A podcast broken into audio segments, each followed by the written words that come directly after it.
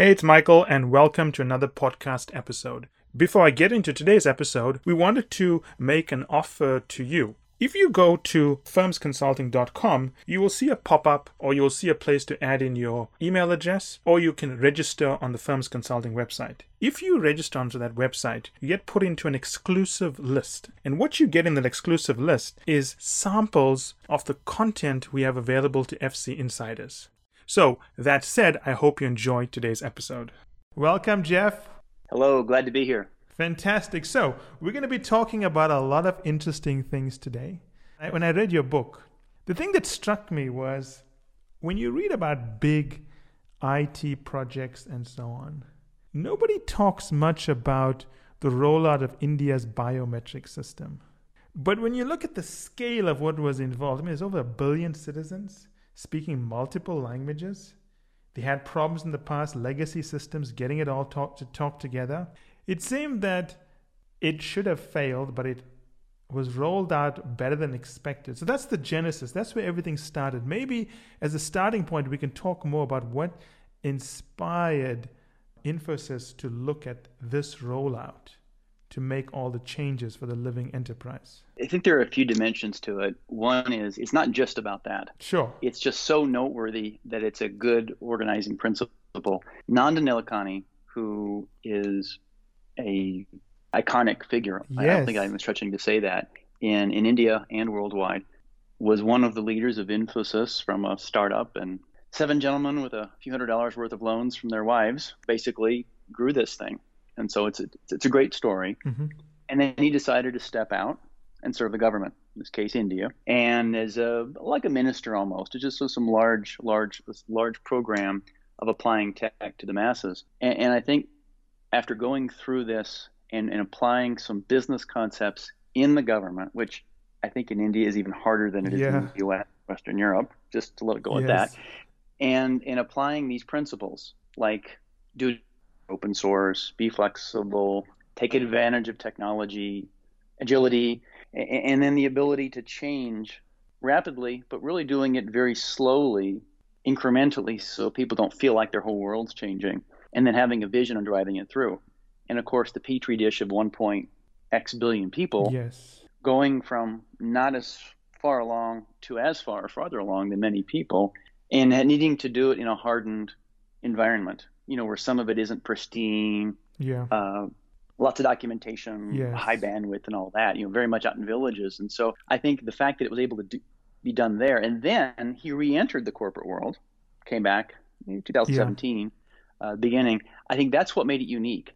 Take a business concept, make you know, apply it successfully at scale and quickly, uh, in a government environment, in a non-Western environment too. Yes. I think that's also something interesting. Being able to apply a non-heavy U.S. or Western European bias to something where you have more of a global perspective, and then reapplying it at a time when, I'll be honest, you know, we were going through uh, tougher times at Infosys, which would probably be okay times for anybody else. But you know, yeah. the, the thing that got you to where you, you where you were was uh, asymptotically starting to taper off. And so, what's the next thing? What's the next big wave and, and macro trend?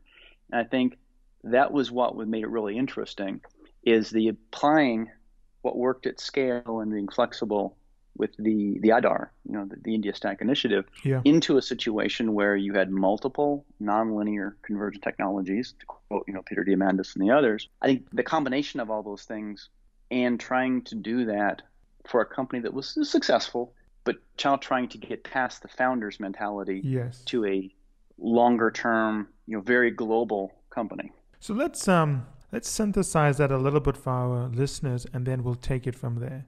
So the founder, one of the founders of Infosys, steps away from a very successful business to take on a noble role to help the government with one of its signature policy moves, brings in certain principles he knew from Infosys. He obviously made some adaptations for a government project, successfully rolled this out by most conceivable measures, and then he moved back to Infosys. So let's talk a little bit about what did he do differently that made this a success?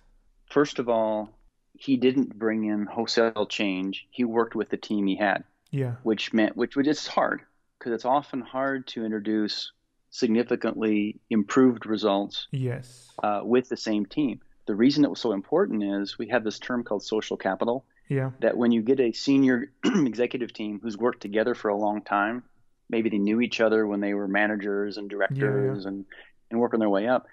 There's such a element of trust. Growing up in Indiana and playing basketball, we call yeah. these no passes. You know what I'm saying? You you can anticipate and and there's a yes. trust. Uh, you have to be the best of friends. There's just a good implied professional trust. I think that allowed several of these things to happen. It's a theme. So yes. bigger decisions could be made because you knew the person, and you know, generally speaking, everyone's pulling in the same direction. And and and I think there's also the sense that there was something bigger, a bigger purpose that the company did a lot of good through the foundation, a lot of good for sustainability and other types of things. And trying to go to that next level, there was a lot besides simply trying to squeeze out a few extra dollars. The genie was still in the bottle from that standpoint, and there's a lot of goodwill. I think that people wanted it to be successful. Certainly, the the press and investors in India, and I think global in the tech world, Yes. And I think the other thing that, that made it successful is our 1,400 plus clients. And it's not meant to be a sales pitch at all. It's just, sure. it's a long relationship. I think like a, many professional services firms, when you start having 10, 15, 20 year relationships yeah. and you've got hundreds, if not a thousand people, you know, working together, you buy from, you sell to, and you, you partner together on, on offerings. I think that also creates a, a sense that people want to be successful and do what they can if they sense that the right things are in place. So he came back to Infosys And then where does the idea of the living enterprise come from? Was it a, was it a deliberate attempt to understand what had worked on this project? Was it opportunity to synthesize what had worked across many Infosys clients? How does this concept come together? And what is the concept? The live enterprise yeah is, is what we call it. And initially, we began thinking about awareness. The world is moving too fast. There's a phrase that I used to use a lot, and I think yes. everybody uses now, that the, the business pace moves much more quickly than the ability for companies to, to conceive of and deliver large programs. Yes. Used to be maybe the programs for five years, business would move in two, but whatever it is now, it's less than a year and you've got to move quickly. But you've got to pour some concrete to build your your foundations. Mm-hmm. So there's this dichotomy that really causes angst. And I think the ability to be aware and respond quickly and accurately. That awareness, there's a concept called sentience. Mm-hmm. You know, sentient beings, which in the U.S. at least has a bit of a sinister view, like there's, yes, like the, the rise of the machines, yes. exactly, uh, or the robots. And so, partly because of that, connotation, and partly because it was more than simply being aware. There's a living, organic, evolving aspect. So, live enterprise was that, but it didn't stop at a, a, a marketing buzzword or a phrase. Mm-hmm. If you peel it back, nature does provide a lot of cues. And if you go into biomimicry, yeah. It's a fascinating area. There are some really complex things that happen just below the surface, whether it's the murmuration of birds, how sure. there is no leader, but you take the cues from the six or seven birds around, and they have these fantastic flock flock formations and uh, movement. So so part of it is there's adaptation, and part of it is evolution. Mm-hmm. And there's a micro evolution and a macro. The micro is responding very quickly to change, and then the macro is having the the large blocks in place, like capabilities yes. and direction and culture. And if you look at nature, there are the big macro changes over time, and then you have a lot of these small things that are happening almost on a daily basis. And there's another aspect of the live enterprise people don't realize that nature is experimenting like yes. crazy. And and I think that was something we found rather than trying to be right in the so-called planned economy approach. Yeah. If you can run many experiments simultaneously, in maybe in a VC kind of way, evolve and, and, and promote and reward the ones that work. Yes. Have a shared infrastructure. We call it a shared digital infrastructure, digital runway, where you can launch the successful ones and get them to scale so small teams can get the benefit of this large shared digital platform, then it works. And, those are the concepts that taken together, even though it's very digital, it's live enterprise because it's really amplifying a human's ability. We call it maximum human intuition and minimum human intervention. So you can automate the things that are repetitive, but really bring out those decision and intuitive aspects that allow better decisions to be made. So let's think about it this way, right, to help our listeners. So imagine that you have a client who is the CEO of a large Fortune 1000 financial services company. And you've obviously, you know, you've got a lot of experience talking to these people, helping them frame their issues and so on. I think a lot of them would tell you they're already doing this. And I'm, I'm not saying they are, they are already doing this, but they will believe they're already doing this. How would you help them understand what they could be doing better by incorporating these principles? What should they be doing differently? The first thing is to have a dose of humility and say, That sounds great. Can you share the results? Yeah. Are you happy? There's a good chance that unless we're already in a close relationship, you know, maybe over the years, that the only reason we're speaking is because there is something that they're not quite happy with. Maybe it costs a lot more or, or it takes way too long to accomplish these things. Or maybe, and we see this a lot, they've got pockets. The phrase pilot purgatory yes. is out there. a lot of folks do something small. Yeah. And I, there's no better, bigger fan of design thinking than me. And yet, one of the things that I noticed, you know, as part of the, the lead group at Infosys, where several of us would go out there and, and move it, that a lot of companies, you've got these pilots, you, you or, or proofs of concept, experiments, you show a result, and it's localized, but it never scales. And as a result, you can't do anything large and complex unless you pull them together. Same thing with Agile. Mm-hmm. You know, the folks in a garage in Silicon Valley sure. can, can create a product, but can you manage 125 Scrum teams at once? Yes. Can you do it when you're not all in the same room? Can you do it for infrastructure and architecture and things that don't lend themselves to feature enhancements or to very non tech processes? That's where we saw companies struggle. And it also, let's face it, you can't all hire the top data scientists from Stanford. Yeah. What about the broad part of the pyramid? There are digital skills that are needed, whether they're data analysts, whether they're process automation folks, but they might not be designing the next algorithm, but they're perpetuating it throughout a company. And I think that's where people struggled is how do you integrate these good concepts like design thinking and even some of the lean startup types of things at scale and you either, typically you either had a strategist who could go to the whiteboard, do frameworks, and, and, and lay out your good plan, or you had the plumber yeah. who could do things with APIs and cloud, and you could revision this, and you could automate that. But you didn't have this integrated viewpoint. And last but not least, the architecture, that scaffolding that's required, it was way too rigid or brittle.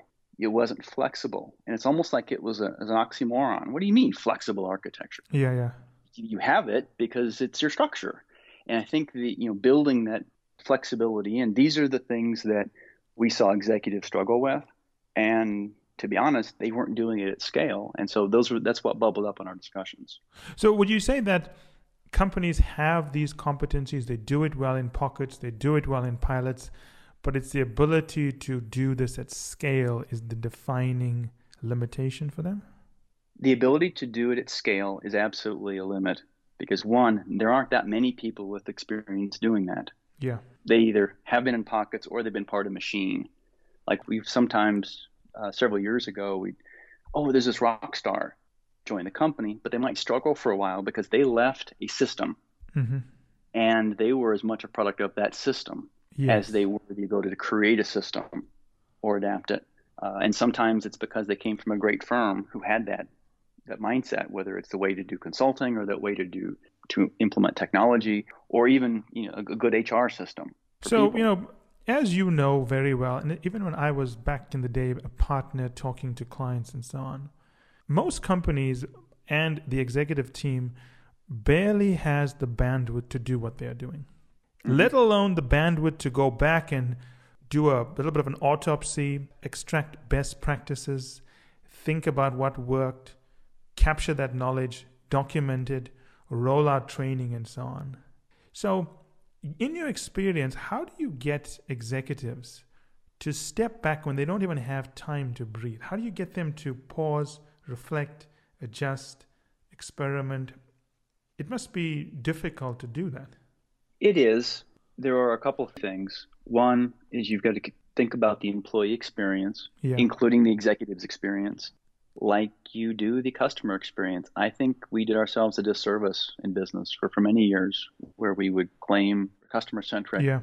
Yet our employees got those green screens or they got the, the crappiest systems. Yeah. You know, basically they get the leftovers and yet we would say they're our best asset, right? The yeah. most important asset. And so again, that was a bit of a dichotomy. So one, I think there is a renewed effort, and of course the COVID is all the remote work has also done that. Is realized we better make sure our people are productive and we care for some other needs. And it isn't just a few Silicon Valley folks all clamoring for the same talent. Yeah. You know, for free food in the cafeteria and bringing your dog. It's it's all these different sure. aspects of making it easier. The second thing is when there's this other responsibility built in this idea of learnability and improvement that actually is hardwired into your metrics. I don't mean in a tactical way, I mean in a cultural way. Several of the offers in our own company across this live enterprise journey, they've come from somebody who led our training and the platform worked well and eventually it became an offering. Things that we were doing with cloud, things that we're doing in our own company. In fact, Nandan Nilekani, one of the one of the core principles was we can't take anything outside until we show that it worked internally first. Yes. So it's different from a lot of companies, but it, it, it forced people to think like that. And so I also believe that you know we're long past the hardcore hierarchies, hierarchical models for the organization, but still, I think many companies have vestiges of that left. I believe when when the executives are viewed by their skills and expertise and their ability to do something, not just manage something, Yes. I think you have more time freed up. And, and you know, you, you, and I have that background in, in consulting where the partner uh, is kind of the expert in doing certain things. They're they're not an administrator. Yes. They can't be. Uh, and I believe that has crept into the more successful companies. If you look at, I mean, Rafee, my, my co-author with this, uh, I would put him up against any technologist on the planet. He's our more or less our CTO. He's mm-hmm. the head of architecture for the entire company, and yet he's in the engine room all the time he is as good a practitioner as you're going to get. And yeah. our president, Ravi Kumar. I mean, you, down the list as you talk to people, they're pretty hands on. Yes. And so it does amaze me. But I think what happens is you just focus on what's most important. You delegate as much as you can to your next level for those things that maybe in the past as a leader you may have taken on. It's development opportunity for them. And when, when you start realizing your path to impact is through pra- being a practitioner, an expert practitioner as well as it is uh, making decisions and pushing information to different people, then I think you start to get the right uh, result and you start to leave that old, I don't have time for this behind. So, speaking to, I think it was Ram Charan or Gary Hamel, I can't remember who, and they were making a very similar point you were making because it seems that it boils down to whether you can find a way to treat your employees not as an abstraction or an obstruction or someone you need to manage very tightly, but you've got to find a way to almost unleash them and create systems and processes, incentives whereby employees almost run little businesses by themselves, which is a different model from the way businesses traditionally run itself, right? They have this very hierarchical top down structure, will tell you what to think, We'll tell you what to do. We don't want you to do anything except what we want you to do. That's so well put because if you flip the organizational model and all of a sudden your leaders are on the front line, they're handling your hardest problems or socially or, or org design. If first of all, deep down, every good leader wants that. You know why? Yeah that's what got them into doing what they were doing. They dread looking at 200 evaluations and hitting that button over and over on how many approvals and who's rating and yes. adjudicating disputes and budgets. All important. At the same time, there is such a sense of um, uh, productivity and impact yeah. through that. And of course, now with the tools we have, you can reach so many people directly. And people have social media presence. They have that inside the company. There, so you have followership, and there are all kinds of implications there. And we, we just see that as a natural tendency that good companies today, the ones that can move quickly, their leaders seem to be in two places at once. They're doing the old types of work, getting they're getting it done, and yet they're also very visible. How does he or she have time to be on that panel? Yes. How does he or she have that time to be on that steering committee for the new product rollout or the new org design or the new, you know, whatever that's going on in the company? And again, if you're in professional services, whether it's investment banking or advertising, accounting, consulting, you get that because that's the partner model or that producer model. But I think for, for business, mm-hmm. people gravitated. I remember Tom Peters you know, reading some of his things yeah. early in my career, and he had a few sayings about where things were going. And in some cases, he was a little ahead of his time, but they were right. we came to a project mentality, to people emulating the professional services firm approach because it's fluid and it evolves. And the trick is how do you make it work, though, beyond one team or a dozen or the amount that a partner, so to speak, can manage? That's the trick. And I also think that there's been two or three, besides just general tech, two yeah. or three advancements that's helped. One of them, and I think it's not gotten the play that it should, uh, until certainly we put it put it out there, is this idea of a knowledge graph. People know about Facebook's social yeah, graph yeah. and Google, the ability to map everything that's going All on institutional in your company. knowledge. Yes, and you've got that's pretty impressive as well as it is, and I'm, I'm telling you, I did not appreciate that until really digging with the book because again, Rafee, my co-author, and a lot of the tech folks in the engine room, yeah. we're doing some things bottoms up that have made a lot of this possible. The other thing is what we call a digital brain. I know it sounds corny, yeah. but the ability to have this, these rules. Some are deterministic, which is a great place to start. RPAs yes. everywhere, robotic process automation, and then you can start to move towards this awareness. When you've got such inexpensive sensors and you have so much going on, you can start to have these rules based decisions, which again, the more of those that happen and the easier. It's like an Iron Man suit. You know, all of a sudden yeah. humans can get so much more done. The combination of those two things, I think, has also allowed senior people to act more quickly, more decisively, uh, with with greater confidence. So I want to stitch together some of the very interesting points you're making, so the listener can piece it together as well. I'm going to go through step by step and just make sure we're we're getting it for them, right? The first thing we're talking about is in a live enterprise, you move away from a system whereby corporate manages employees to corporate finding a way to support employees at doing what they do very well. Is that a good way of summarizing it?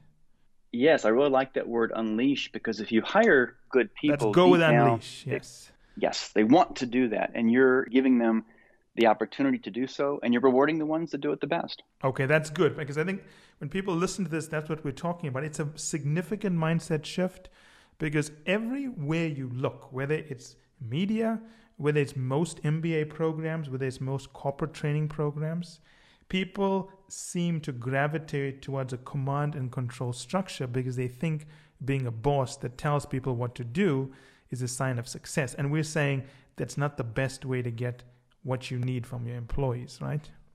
Mm-hmm. Then the next part, which I really liked, and I do want to unpack this because I'll give you some examples. I speak to a lot of senior partners in consulting firms. And one of the points I always make to them is that the firms can do much more, be more effective if they had a way to capture their institutional knowledge, document it, and make it quickly available to whomever needs it anywhere in the organization as soon as they need it in the format they need it so they can do their job without any friction. And everyone tells me, yeah, we have a knowledge management system. And I'm telling them that's not the same thing. So let's talk about this knowledge map and what you call the, the digital brain, because let's unpack how that can give companies an advantage. Because I think a lot of people think they are doing it, but all they have is a few files in a database somewhere that is not correctly tagged and coded, and it's not the same thing. Mm-hmm. I think there's two aspects. Let me start with the tech piece first. That even if you want to do some of these things, you might you know, knit your brow and say, "Oh no, this yeah. is another three-year program. By the time I implement it, we'll be doing something else. Why bother?" What's interest, or we have such institutionalized systems and legacy systems that's hard to change. Yes. What we did, and I, what we see a lot with clients, there's this phrase that sounds pretty boring, but it's important legacy modernization, where you, you say, you know what, we're not going to touch those millions of lines of code. In some yeah. cases, mainframes or whatever's been around, but you build something around it and you extract it. And you can create a mobile app or a better, better skin, you know, better interface. And we had something like 120 employee applications. Mm-hmm everything from your time to your health and travel, wow, which, you know, in a global company, there's just lots and lots of things. We consolidated them to four and their apps. And again, they're all very secure, authentication, yeah. and all those types of things. The first thing was do it fast via the app. And then gradually we're going back to reskin some of the things. So we didn't have to spend lots of time. And by the way, we didn't do this all at once. Every six weeks, the entire company clicks one step closer to wherever it needs to be. So every six weeks, there's a release six weeks was enough to get something substantial done. Mm-hmm. And yet we're moving, and it isn't such a big change. that people can adopt. We use this phrase micro change management. There are things like tiny habits, atomic habits, yeah. nudge. You know, you've seen these books out there, and we took them to heart. That a lot of the psychological um, underpinnings in organizational behavior, if you give somebody a nudge, they don't feel like it's a big change. Yes. Yeah, I'll just incorporate my routine. And every six weeks, you next thing you know, you look back a year later. I made a bunch of small changes, and we're in a very different place right now, which is good. And we're not going back. That's change management, not this massive forms-driven PMO office, lots of meetings flying around and fancy collaboration workshops. It's just when you make changes. And again, this is based upon, as they say, the science. Yeah. Uh, and small changes. The key though is these are small changes that you don't go back to the where you were before. Yes. So the other thing is that the processes that you have and the work that you're doing, you, you need to reduce the the the perceived value of fiefdoms because I, I don't know about you, but I've been on the good side and the not so good side earlier in my career about places that thought if you knew something it was valuable and if I shared too yeah. much then you know and I've been in places that's the opposite. It's just flowing. Yes. Everybody was going at the, the, the result for the client, for the engagement, for and those are just wonderful places that attract people because you can focus on the work. Yes. And you feel like you've got support. And I, I also submit that a small company who properly harnesses all their information will run circles around a large one that's in silos. Because I've been there. I've been the underdog. And it was really neat to be able to bring more information to the table and appear to be, you know, having the upper hand compared to that behemoth that literally these groups were almost competing with each other inside the company. Yeah. So I think that's an important aspect as well. And with the, and again, APIs, application programming interfaces, sound like a very technical term. Yes, yeah. But I think if you just imagine, I call it the switchboard. You know, back in the '50s, you know, people were connecting. Yes. Uh, in back in the day, interfaces were hard. They were programs yeah. unto themselves. If you got it right, great. But hold your breath, because if anything changed, even data formats, there were issues. Yeah. Technology, this middleware, and a good part of the contribution from Silicon Valley and the VCs is all these firms you've never heard of that have made that part easier. The connections just happen and you can focus on the work. And the information is brought to you and you can use it. And these routines, whether it's our sales systems, every one of our salespeople, they now know so much that's brought to them about their clients, about the opportunities. Uh, managers know so much about their employees. Uh, even if, well, they didn't this or didn't do that, maybe they have an issue. You know, maybe I should check in with them more, especially now when you're working remotely. You know, for recording this. So I think that's the the um, the knowledge graph's real input is it allows someone without spending all the time on the administrative to get the results of, of the phone calls and the follow-ups. The digital brain, again, I think robotic process automation and just general workflow advances, whether it's what's in the Microsofts and the Apples or the, the, the Pegasystems and the SAPs and the other the other uh, you know, Salesforces of the world, these workflows are built in, mm-hmm, mm-hmm. and you don't have to be a programmer. The democratization of these tools is incredible, and I think that as, as soon as someone says, you know what, if software is indeed eating the world, as Mr. Andreessen said, then that means processes are gradually being digitized or rapidly being digitized, which means these things we thought were manual before are actually digital, yes. which means that you have such power. Uh, and conversely, if you avoid it, you're really putting yourself at a weakness. Oh, I'm a strategy person. I'm, I'm not a techie like that. That's for the coders. Well, I view it as a language. Just like you might decide to learn German or you might learn something yeah. else. If you learn a computer language, or at least the the approach, the thinking, the frameworks behind it, then you're allowing yourself to be much more adaptable and productive. What you're saying is very true and very fascinating. And I want to make sure the audience doesn't lose some of the insights here because we're talking about how to unleash your employees. So we know that's the overriding objective, right? And then we're talking about certain things companies can do to achieve that goal. The first one we spent a lot of time talking about was how you can take manual time draining processes that require employees to step out of what they're being paid to do to complete some forms. These can now be automated so that employees can be freed, right? So that we spoke about that.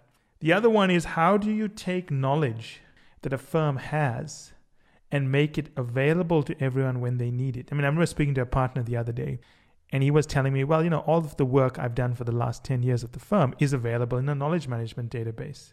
And I said, yeah, that's true. But do the people that need that know where it is and know where to find what they need within all of those documents? I don't think they know that unless they search for exactly how that file is named, right? Others going to be sit there and it's going to be used maybe a little bit. But coming back to technology, right? You spoke about nudging, which I think is a very important concept here. Because when we talk about rolling out changes in behavior at companies, we tend to, as Americans, like to do things in a big, bang, flashy, scaled process.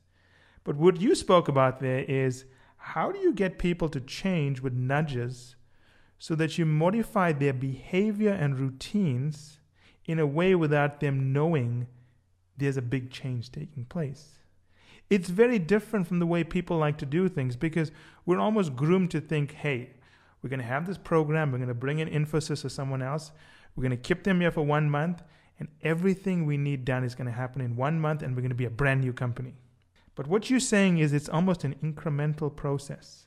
You've got to be constantly identifying things you want to change and modify and constantly nudge employees. It almost never ends. Is that a good it way of never capturing ends. it? Yes, yes. And that last sentence is so important that there's, you know, Cervantes from Don Quixote, he yeah. said, the journey is better than the end. In other words, the, the success of realization of these worthy goals yeah. is realistically what your goal is because as long as you're continuing to do that, then you aren't worried about achieving the thing and then stopping. And it doesn't. It's not a recipe for never being happy. It's the opposite. You got to accept like, it. You know, it, it. Exactly. In fact, embrace it. Yeah. Because if we do say the continuous improvement is a good thing, is continuous, uh, as the a, name says.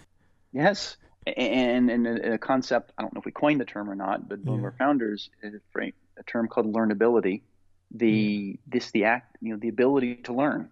Yeah. Because you think about it, how are kids or, or anyone really taught to learn?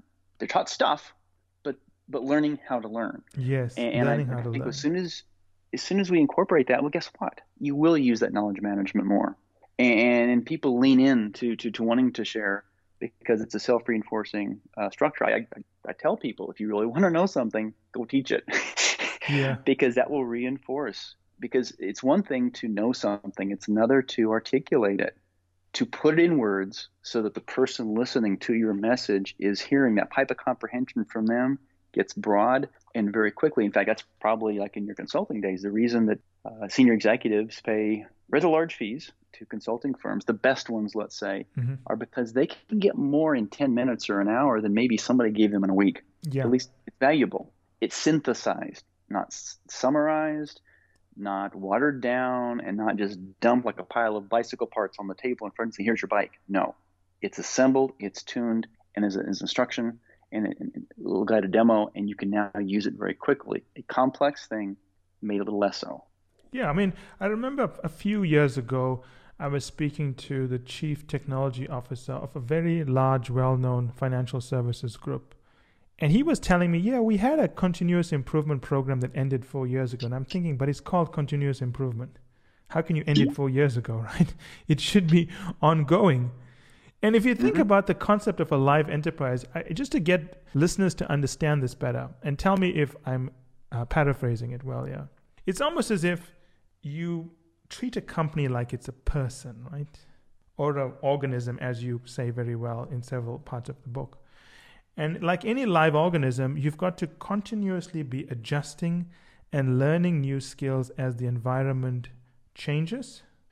And if you don't keep learning and you don't keep adjusting, you're going to eventually be replaced. So, that to me is something companies don't do very well. Because it's almost as if every CEO comes in and feels he's got to right the ship as opposed to preparing the company to always be going through a process of renewal. It's almost the way we measure CEOs is incorrect.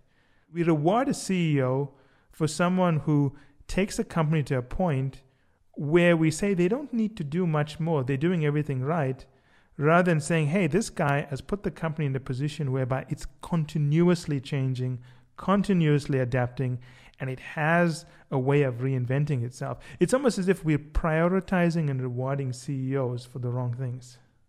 Well said. uh, I think a couple points come out. One, it's and maybe it's because early in my career when, when I was serving clients, I worked with a lot of closely held, large family, and I'll call them maybe mid-tier companies where they're yeah. a lot more private companies. And it was amazing the mindset they took. They thought longer term. Yes. And they they they didn't. Some of the language that we take for granted yeah. to large public companies never even crept into vocabulary.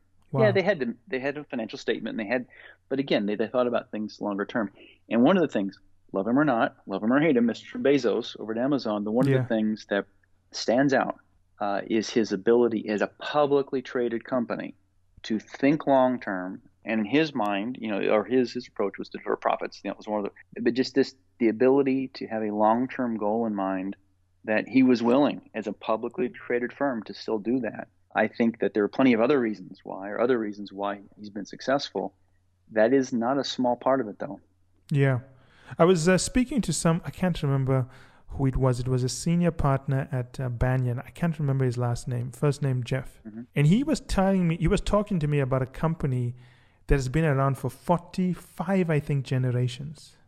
45 mm-hmm. generations. Can you imagine 45 generations? And he said that the thing that stands out for him is, as you've said clearly here, is that they don't think about profits, they don't think about shareholder return. That's not what drives them. They what drives them is the need to be the best, the need to solve a problem, but most importantly, especially if it's a smaller business, the identity of the founder or family is so closely woven to the business that it's a sense of a personal mission and pride to build a legacy. And what I find today when you, you know, in the corporate world, it's almost as if we don't look for those people that are personally vested in a business to run it. We look for the smartest person who went to the best school and had the best exit five years ago, and we bring them in to run the business. And if they fail, they're going to leave, get a better job. But it's, it's that sense of pride and belonging that's almost missing in many companies that don't have that sustainability with them. Well said, because I, personally, uh, growing up on a farm and, and knowing having a farm in our family for seven generations, for example, and then having a lot of that around, you grow up thinking that's the way it is. Yeah. It's, it's an aberration not to. And then you hit the corporate world. And Infosys obviously hasn't been around for 45 generations. Yes. But in a sense, there has been that continuity. And there is a sense, I call it the genie still being in the bottle. There's still a sense of that, especially yeah. among the older guard, you know, the, the old guard of it. And I think that is something people do have, a, they really feel there's a legacy. Uh, and again, plenty of warts. You know, every company has them, but I think that that is an element that's there. Yeah, I, I just think that sense of uh, pride and that sense that's going beyond. I, I, think for talent, we had a discussion on talent. Yeah. I think finding a way for someone to be part of something bigger than themselves. Yes. Uh, sense of purpose. And again, you know, I'm well past what I'll call the, the, the new you know generation coming out of college. You know, there's there's plenty of years separating. One of the things I like a lot about the more recent hires uh, I do think there's a sense of purpose. Um, not all, maybe sometimes misguided, sure. depending on. But I think having a sense of purpose though is great, and it really works when it can be aligned to something because you you can't just ignore business. Yes. Even in a triple bottom line, even in this stakeholder capitalism, you have to have the engine that creates the goodness, that creates the, the value so yes. you can use it to pay your people more, to to invest, especially overinvest, maybe in the environment and social and everything else. So you have to be really strong. There is no political leadership or, or, or impact without economic leadership and impact as well. I think that sense of purpose, and it's one of the reasons why I really enjoyed. They're not all partners. Consulting firm love working sure. with people coming out of school. They want to get the experts and yes. I really enjoyed that though because there was such a sense of energy. Yeah. And the learn you could take someone who had no experience in an area, if you gave them the frameworks, the guidance, showed them, and worked very closely, intensely for yes. a little bit, backed away, it's amazing what a committed, um, intelligent, hardworking person can do, especially if they if there's a sense of purpose. And it's hard in any in any company, but if you can get that, I do believe that's a, it's an element of it. Yeah, I mean, what you said is 100% correct, and to build on that you know, if you look at most companies that belong to a similar sector. We can take consulting firms, for example, or even Infosys in the tech space. Over time, their competitors reach parity on certain assets that they have. In the case of consulting firms, it's whether it's frameworks and toolkits and methodologies, right? But when firms reach parity in those capabilities, what distinguishes them is their culture and sense of purpose. Because the really good firms have a very almost distilled sense of purpose so that when you leave these people alone in a room and they have to make a decision for which they will never be called out, you know they'll make the right decision. But you've seen we've seen scandals with many firms across many sectors whereby they may have the right assets, but if they don't have the right sense of purpose, they ultimately mess up and sometimes fail miserably. And it seems if you want to, you know, as you say, as Infosys has a legacy, a culture where people believe they're pursuing something greater than themselves. Unless you have that, at some point, someone's going to catch you up. Someone's going to replicate what you have. So, how do you do that? How do you build this greater than yourself sense of purpose at a company? How has Infosys done that? How have you seen other clients do that? Well, I think we had our ebbs and flows. Um, yeah. I, I, believe that it was there. I joined in 2005, so I, you know, almost 16 years. Yeah. I've seen a lot growth from a billion to 13, 40,000 employees to 250,000 almost, and, and wow. from one of the first people in our consulting unit. To, so, so yeah, I've seen a, a lot of iterations there. Uh, I think once the original founders had kind of reached the end, you know, of their time as CEO, I think there was a staleness that was setting in operationally. Fantastic but I think there was just starting to see not the end of, but but maybe like I said, asymptotically coming to a flat level. And what I think is amazing, it's almost like a new S curve has been introduced. Yes. So continuous improvement can, can has a place to flourish again. I think periodically a continuous improvement only mindset. Can anybody say Japan in the 1990s? Yeah, yeah. Uh, reaches a logical conclusion. It isn't that it's bad; it's fantastic. It's compound interest, but with a ceiling. And then every once in a while, you have to inject this very fresh, dramatic thing. Yes. Uh, or at least continue that refreshing of you know the innovation or these fresh ideas. It's the combination. Uh, I love the the concept of a duality, mm-hmm. either dichotomous or at least you know non-coupled thoughts that you hold simultaneously, like continuous improvement in creativity. Yes. They're not the same it's like a lawyer almost arguing two sides of a case. You have to keep both of these in mind and periodically shift to one mm-hmm. or the other. And and I think what Infosys did is it was able to shift it very efficient for a long time, and then I think it shifted towards the the freshness aspect. Uh, and again, credit to CEO we had for some time, uh, Dr. Vishal Sikka, who interjected a love again of the, uh, of the of the programmer, yeah, of the coder, not just the manager. Uh, and while no one's perfect, that element was like a jolt.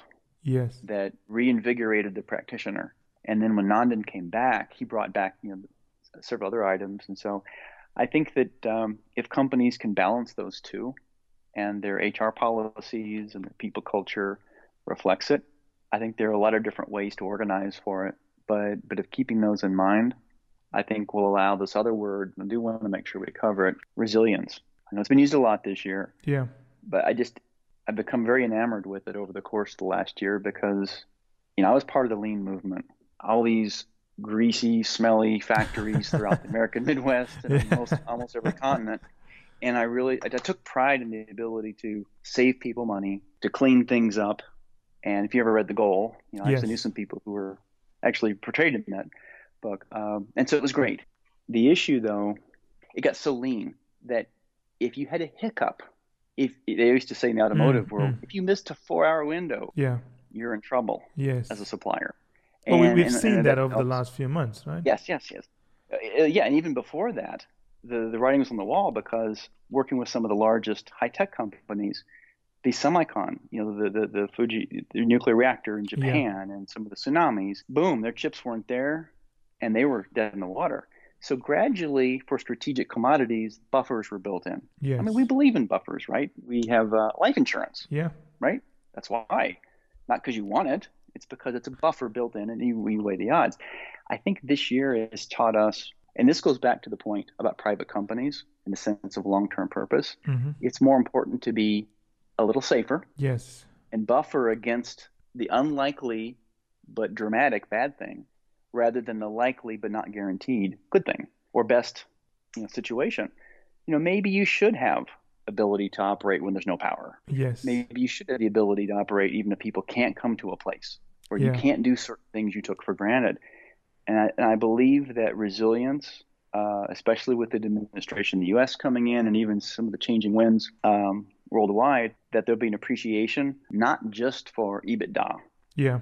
So the ability for the stakeholder capitalism, for the World Economic Forum, you know, rippling some of these things, because the ultimate resilience might be planetary resilience, right? Yeah. People resilience, monetary resilience, your system of government resilience, the ability to, to function and hopefully function well.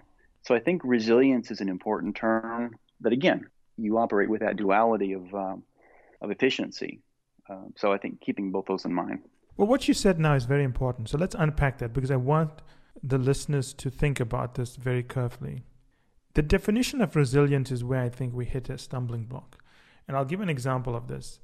If you look at a extremely fit triathlete with very little fat on their body, this person would be talked about, photographed, and featured in quite a few magazines because they have what many people would consider to be the ideal physique for a healthy lifestyle, right?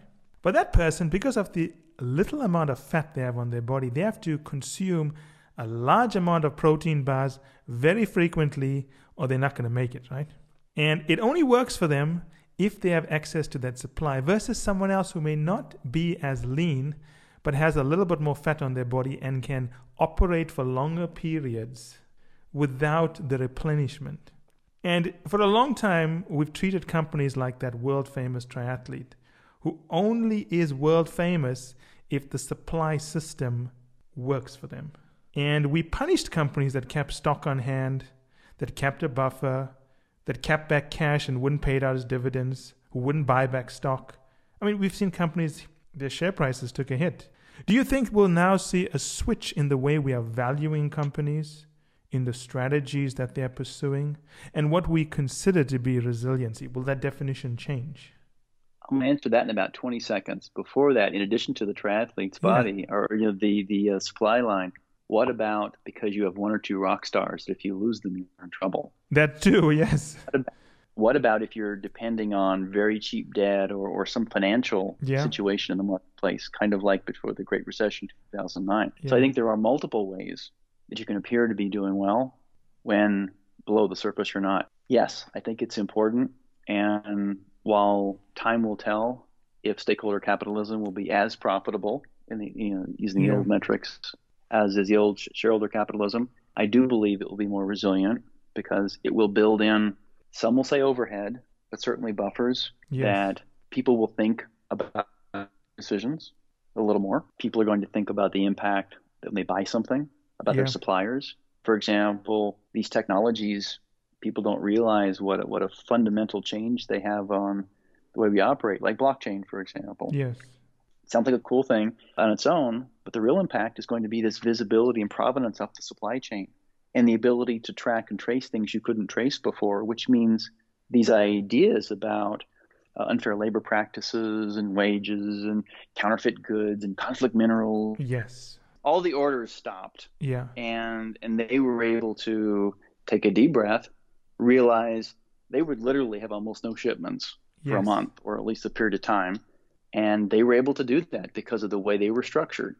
They were a closely held company and their their family had a very strong long-term mindset and it's amazing how they took care of what was important with with employees families and and the relationships they had with their suppliers and customers and I had a front row seat as as to how I think it should be done. I want to just talk more about resiliency because it's such a central component of a live enterprise. It seems to me, and tell me if you agree, that when we've been rewarding resiliency in companies, we seem to put a obsessive focus on performance without considering the health of the business. And what COVID has shown us is that quite a few businesses that were performing well were not that healthy. They didn't have the right processes to deal with disruptions.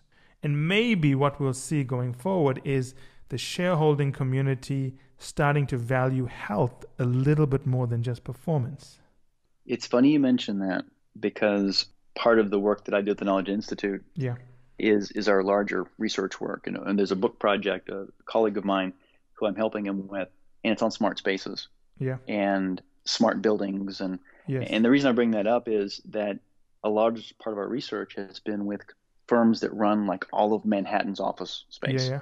or massive companies that, that, that operate buildings or, or smart cities. And, and what you just said is so true because the ability to literally monitor the health of the people in the buildings is now a critical success factor. Wow, that's amazing. And and the guests that come in and how they interact. And of course, just the systems for, for physical health. Then there's the actual, uh, I'll call it digital health. You know, are they strong enough that if employee works from home or from the office, it's seamless? You might say, of course, we have our VPN can you instantly switch 98% yes. of your people like that? And I'll tell you, we had to do that. I mean, many companies did. We had 200,000 people in less than a week that flipped from one to the other. And many of these people, keep in mind, were dealing with client data, not yeah. even our own. Yes. And thankfully, we had been down that cloud journey and this live enterprise journey um, for a while. And I think that really separated the companies that took the step you know, year, two years ago and had yeah. some level of maturity with it, and the ones that didn't.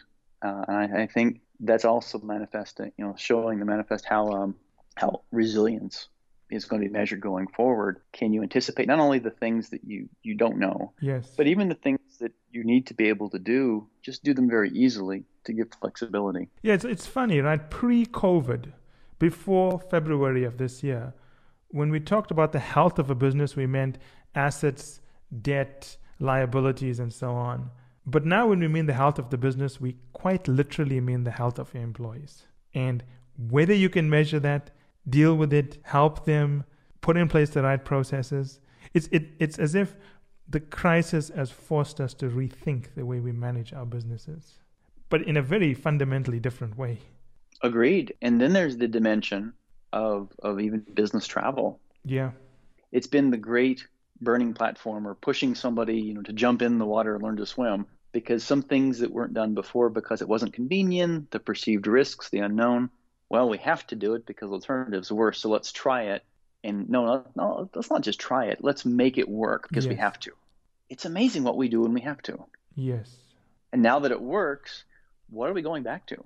Are we going back? You know, what kind of hybrid emerges? Yes, all questions that the world is still trying to answer, and I'm sure you guys are helping them with that. Jeff, thank you so much. This was a fascinating call. I really enjoyed it. I learned a lot, and I think our listeners are going to enjoy it as well.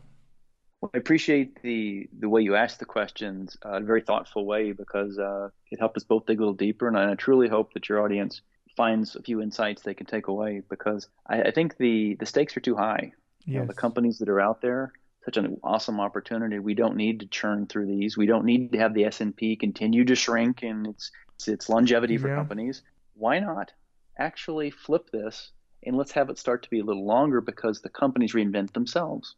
Oh, that's a good way of looking at it because I agree with you. A crisis is when the world responds best. And why should we let this crisis go to waste? Because we're seeing companies do things they had never considered before and they seem to be doing a pretty good job at it as well even though initially they were complaining a lot but they got their act together and it seems to be going pretty smoothly agreed thanks for having me really enjoyed it take care jeff enjoy your day thanks bye-bye and that's it for today's episode. I hope you enjoyed it as much as I enjoyed doing the episode. Finally, I want you to remember that the only way to get access to our special offers, the only way to get our special pricing, and the only way to get samples of our content is to join the list on firmsconsulting.com. It's the only way also to get access to our unique advanced content that we make available to insiders. So if you want to get a sneak peek of things, test it out, see what's in there, this is the place to go. And finally, I want to thank you again for making us one of the largest podcast channels around the world for careers and for the 2 million downloads and counting.